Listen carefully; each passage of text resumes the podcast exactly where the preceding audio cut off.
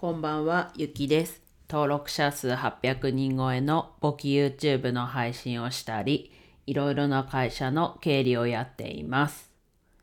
今日は必要とされているかをチェックするには、まずアウトプットということでお話ししていきます。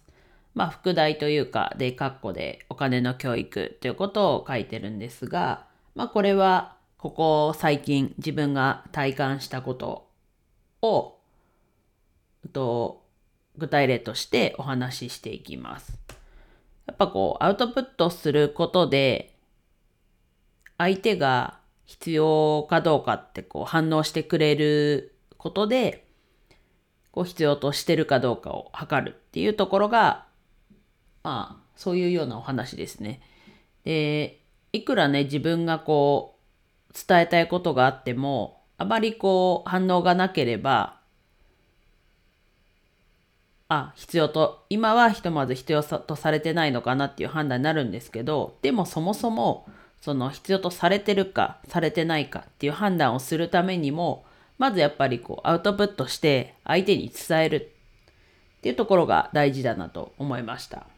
で、このね、タイトルの括弧に書いてるお金の教育っていうところで、さっき自分のここ数日の体験っていうことで、えっと、今回はこう必要とされたバージョンのお話をしていきます。とどのきっかけだったかは、あ、でもどのきっかけは最初、唐突に、あ、自分結構話すの苦手なんで、唐突に NFT 知ってますかみたいな話から始まり、なんでちょっとお金のね、そういうところの話になったかはちょっと覚えてないんですが、と自分はね、お金の教育を義務教育にっていう大河内さんの、税理士の大河内さんのこう理念というかにとても共感をしていて、自分もこう教える立場になりたいなという気持ちはあるんですが、実際、こうなんだろうな、質問されたら答えれるんですけど、こうみんなにこうなんだろうな、こう伝えるっていうのはちょっと苦手になところっていう現状があります。で、その NFT って知ってますかって言った方と話してて、まあお金の話になると。で、その時に、えっと、学校、学校じゃない、会社の、ね、自分の部署の、まあ本棚じゃないですけど、棚に、大河内さんのフリーラフリーランス税本、税金の話が載ってる本、えっと、ギャング漫画の本と、お金のことが載ってるお金のお守り本、こちらも漫画ですね。と、あと、両学長のお金の大学のこの3冊を置いてるんですが、なんかその会話の中で、あ、これありますよみたいな感じで渡しました。まあそもそも渡す前段階で結構そのお金のことについてこう前向きに考えてる方で、なのでまあ渡したっていう経緯はあります。で、渡して、ね、こう漫画だからこうサクサク読めるかなって言って、今も貸した状態なんですけど、なんだろうな。貸して、で、まあまだ貸した状、ん？もう一回言ってますね。また貸した、まだ貸してる状態で、まあ読んでいく中で質問とかも出てきて、昨日かな？昨日は直接会う。お互い出社したタイミングだったので、ちょっと質問をされ、っていう感じで話をしてました。で、その方は社員で、自分はアルバイトっていう状況で、まあちょっとここをアウトプットしたことによって、まあここが着地というか、話の今、現時点の最後のところにはなるんですけど、なんか、社員限定なのかわかんないですけど、こう、健康経営って今ね、話聞く、取り組んでる企業もたくさんあると思うんですが、その中で福利厚生として、こういうお金の話をしてほしいと、その自分がお話し伝えた方が思ってて、そのアンケートがあったと。で、そのアンケートも答えちゃったんだけど、このお金のね、教育というか、のお話をぜひしてほしいっていう、こう、推薦的な感じで書きたいと。ただでももう提出終わっちゃったんで、そのアンケートを実施した方に直々にというか直々にまあそうですね。アンケートは提出しちゃったのでメールで私を推薦してくださると。私ってなんかねちょっとはい。自分を推薦してくれたと。でそれ転送してくれてこんな感じで送っちゃったっていうので、まあ、自分はねそうやってこう特に今の会社で話したいなっていう気持ちがあるので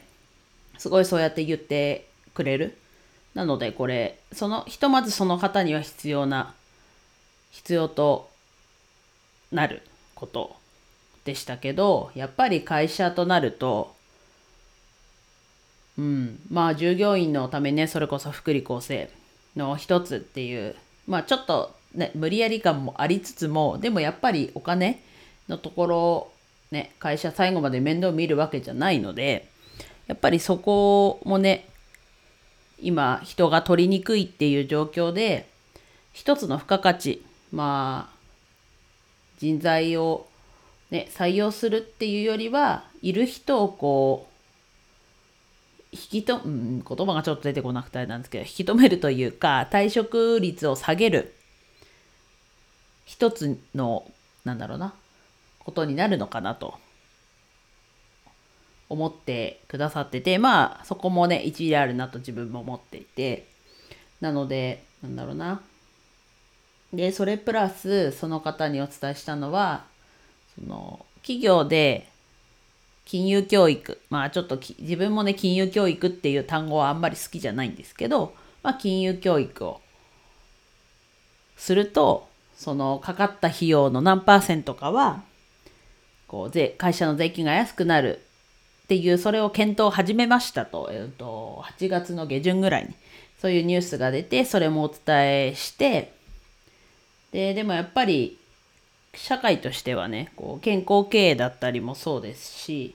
でも健康経営かなうちの会社的には。健康経営にもこう舵を切ってますけどでも社会的にも